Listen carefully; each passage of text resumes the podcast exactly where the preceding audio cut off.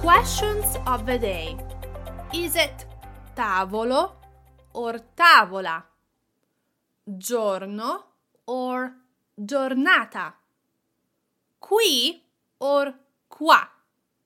These are just some of the terms in Italian that have one single translation in English. But in Italian, these different forms have different meanings and uses. So it is no wonder that they cause a little bit of trouble to those who are learning this language, including maybe you. Stay tuned and let's make this clear once for all. Iniziamo! Ciao, sono Margherita, your host of Italian Grammar Made Easy. Don't forget to download this episode guide at italianmatters.com forward slash 27. This PDF guide summarizes everything that we talked about today. We will be seeing eight pairs of words that have one single translation in English but different meanings and uses in Italian. Iniziamo. Let's start with muro and parete. One translation in English wall. Il muro, the wall, is a vertical construction usually made of bricks or stones and it is intended to divide or separate two spaces.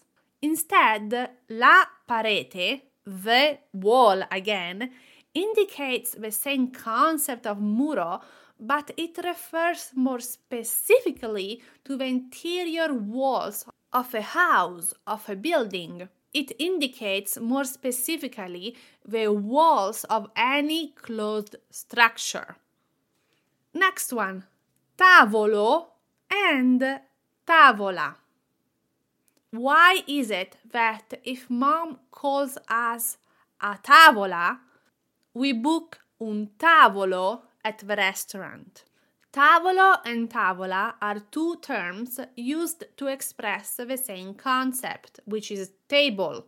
But il tavolo indicates the piece of furniture that we find in a home, in an office, while la tavola, again the table, indicates more specifically a table that is prepared and set for a meal. The next pair of words is secco and asciutto. Even though they both translate to dry in English, in Italian they have different connotations. Secco is used when we are referring to something that should be wet, should be moist, but it's not. For example, una pianta secca, a dry plant. This plant is dry, but it should be moist, it should be wet. It needs water, acqua.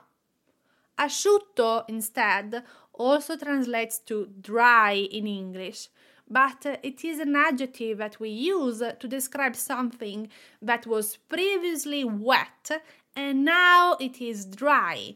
For example, i capelli asciutti, the dry hair. So it's not necessarily something that should be wet. Rather, it's something that was wet and now it's dry. Mattino and mattina.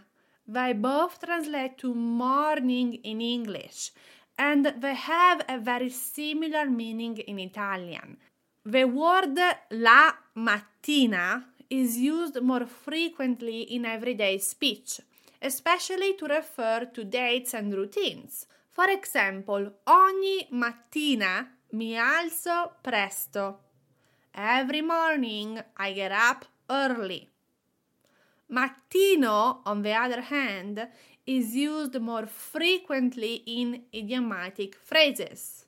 For example, di buon mattino meaning early in the morning, or il turno del mattino, the morning shift. So these are phrases that are idiomatic and use the word mattino. Next, giorno and giornata. They both translate to day in English. Giorno refers to the 24 hours in a day, the whole day. For example, il giorno del mio compleanno farò una festa. The day of my birthday, I will have a party. Giornata instead indicates a period of time that corresponds to when the sun shows up in the sky, so from sunrise to sunset. The next pair of words will likely be very useful because you probably use them with your family, friends, and partner. What is the difference between ti amo and ti voglio bene? In English, they both translate to I love you. In Italian, instead, we use ti amo with our partner. We use ti voglio bene, literally, I want good for you, with our family and our friends. Numero 7. Number 7. Qui and qua. In English, they both translate to here. But uh, what is the difference between these two words? The difference exists in terms of precision and approximation. If it is a precise location, I am sure it's right here, I'm going to use qui. Instead, if it is an approximate location, over here somewhere, I'm not 100% sure, I'm going to use qua. The last pair of words is faccia and viso. They both translate into English as face. Il viso is a bit more formal than faccia, and it's mostly used to indicate the features of a part of the body, our face, and the emotions that appear on our viso. Instead, la faccia is a more common version in spoken language. It's more informal and it can also be used to indicate the face, the front of objects. For example, la faccia del dado, the face of the dice. Benissimo, quindi queste sono otto coppie di parole che hanno una sola traduzione in inglese, ma diversi significati in italiano. So let's do a recap. There are many words in Italian with only one translation in English, and they have some differences in Italian.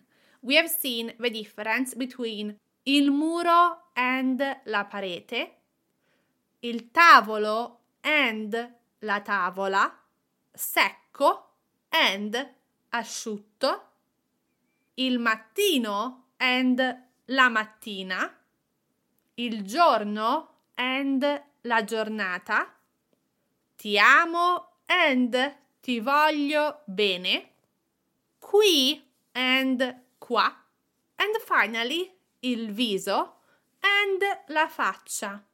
Grazie mille di essere stato, stata qui con me oggi. Don't forget to download the PDF guide summarizing everything that we talked about today at italianmethods.com forward slash 27. Ciao e ci sentiamo giovedì prossimo. Ciao ciao!